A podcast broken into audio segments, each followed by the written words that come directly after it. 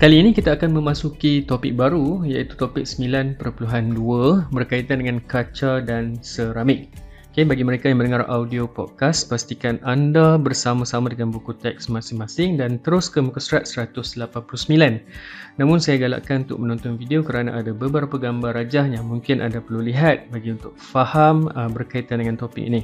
Okay, kita lihat eh. yang pertama kaca. So sebenarnya semua orang dah tahu dah kaca tu apa. So ini adalah merupakan peng, apa? Penghasilan kaca ni ada merupakan satu teknologi yang, yang mana yang sebenarnya dah lama digunakan sekitar 500 tahun sebelum Masihi lagi. Ha, so maksudnya dah lama dah. Okay, so kaca, so kalau kita sebut kaca, dia sebenarnya diperbuat daripada sejenis bahan yang kita panggil sebagai silika. So silika ini dia adalah sebatian yang mempunyai silikon dioksida. Eh. So dia wujud secara semula jadi dalam pasir.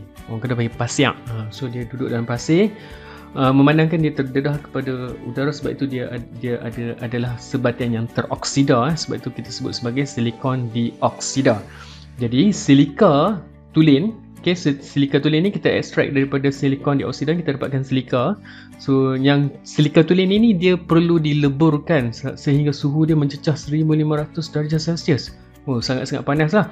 Uh, so bila suhu ini barulah dia boleh jadi cair. So maksudnya uh, dengan suhu ni dia boleh jadi cair dan barulah kita boleh bentuk dia menjadi kaca. Ikutlah bentuk apa kita nak. Uh, kebiasaannya tengoklah produk apa yang kita buat. Macam ni adalah botol kaca.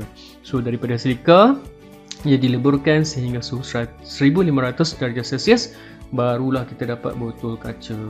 Okay so alright. So ada beberapa jenis eh, terdapat beberapa jenis kaca sebenarnya uh, dalam industri ni. So yang untuk peringkat kita kita kena tahu empat jenis kaca lah so yang pertama adalah merupakan kaca silika terlakur yang mana ia adalah terdiri daripada silika saja so dia tahan terhadap haba dan ia lengai terhadap bahan kimia so maksud lengai ini ialah kalau kita tuang bahan kimia ke dalam botol kaca yang uh, merupakan kaca silika terlakur ni So bahan kimia tu dia tidak akan bertindak balas. Ha, so maksud lengai tu adalah tindak balas tak berlaku kalau kita kita uh, kita letakkan bahan apa-apa bahan kimia ke dalam botol kaca tu. Okey. Yang kedua adalah uh, soda kaca soda kapur eh. So yang ini dia ada tiga komposisi, silika, okay, kalsium karbonat dan juga natrium karbonat. Yang mana takat lebur dia adalah uh, rendah dan mudah dibentuk eh. so ini adalah ciri-cirinya. Yang ketiga ialah uh, kaca borosilikat. So dia ada empat kat sini. Empat komposisi silika boron oksida, natrium oksida dan aluminium oksida. Yang mana ia mempunyai ketahanan yang sangat tinggi terhadap haba dan bahan kimia berbanding kaca soda kapur. So dia punya ketahanan dia lebih tinggi lah daripada kaca soda kapur. Alright, dan yang keempat ialah kaca plumbum yang mana kaca plumbum ini terdiri daripada komposisi silika, plumbum 2 oksida dan natrium oksida. So empat-empat jenis kaca ni memang semua kena ada ada silika. Eh. Okay, so ciri-ciri dia ialah uh, takat lebur dia rendah dan dia mempunyai indeks biasan yang tinggi. So indeks biasan ni akan mudah pelajari semasa di tingkatan satu jadi tak payah lagi lah nak terang apa dia indeks biasan tu tinggi tu apa maksudnya? Ha, revise balik apa yang kamu belajar dulu. Ok so itu kaca. Sekarang kita lihat pada seramik. Alright so seramik ini dia terdiri pada bahan bukan logam. Ok dia bukan logam eh?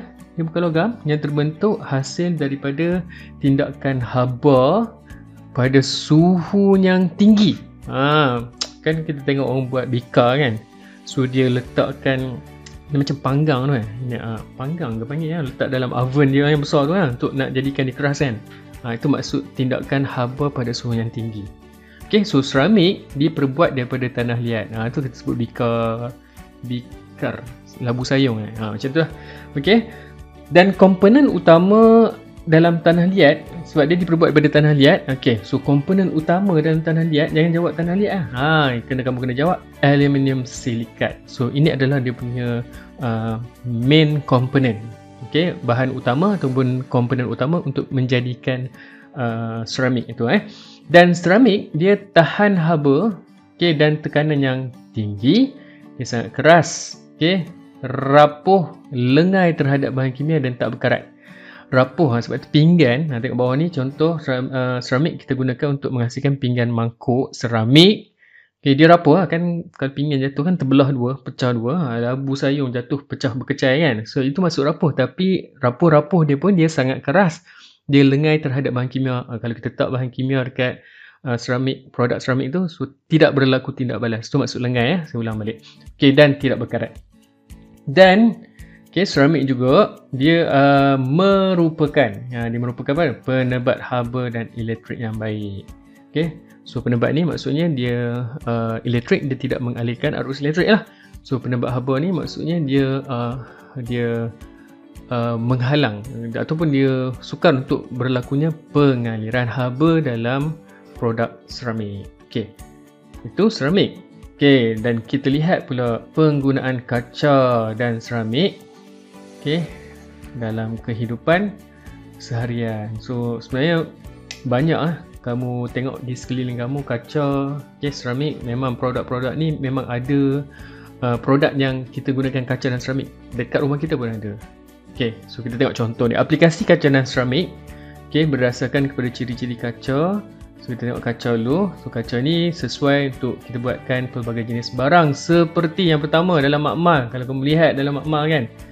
So dalam makmal ni uh, bahan uh, radas ah, radas okey kelalangkun, okay, silinder penyukat, root kaca semua ni adalah merupakan uh, radas yang diperbuat daripada kaca borosilikat sebab dia punya ketahanan dia sangat tinggi dan dia boleh tahan bahan kimia.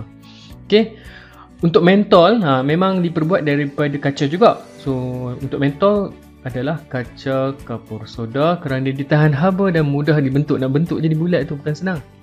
Okay, dah dah bentuk jadi bulat nak bagi tahan haba pula sebab mentol ni buka lampu kan dia panas so dia tahan terhadap haba. Okay. Yang ketiga ialah prisma. Ha, ni prisma ni pun dah guna dah masa di tingkatan satu prisma kaca untuk buat hasil uh, untuk kita nak apa? hasilkan pelangi dalam makmal. Okay, yang ini diperbuat daripada kaca plumbum digunakan untuk mengkaji penyebaran cahaya kerana dia mempunyai indeks biasan yang tinggi. Okay, Uh, tingkap kaca yang lut uh, ni tingkap kaca kat rumah yang lut, lut, lut sinar apa maksud lut sinar ni dia boleh uh, ditembusi dengan cahaya so yang ni memberikan uh, satu pencahayaan yang baik dekat rumah kita. So kita gunakan kaca kaca sebagai penghalang tapi cahaya boleh tembus. Okay, ini adalah aplikasi uh, kaca dalam kehidupan seharian kita. Okay, kemudian kita lihat seramik pula.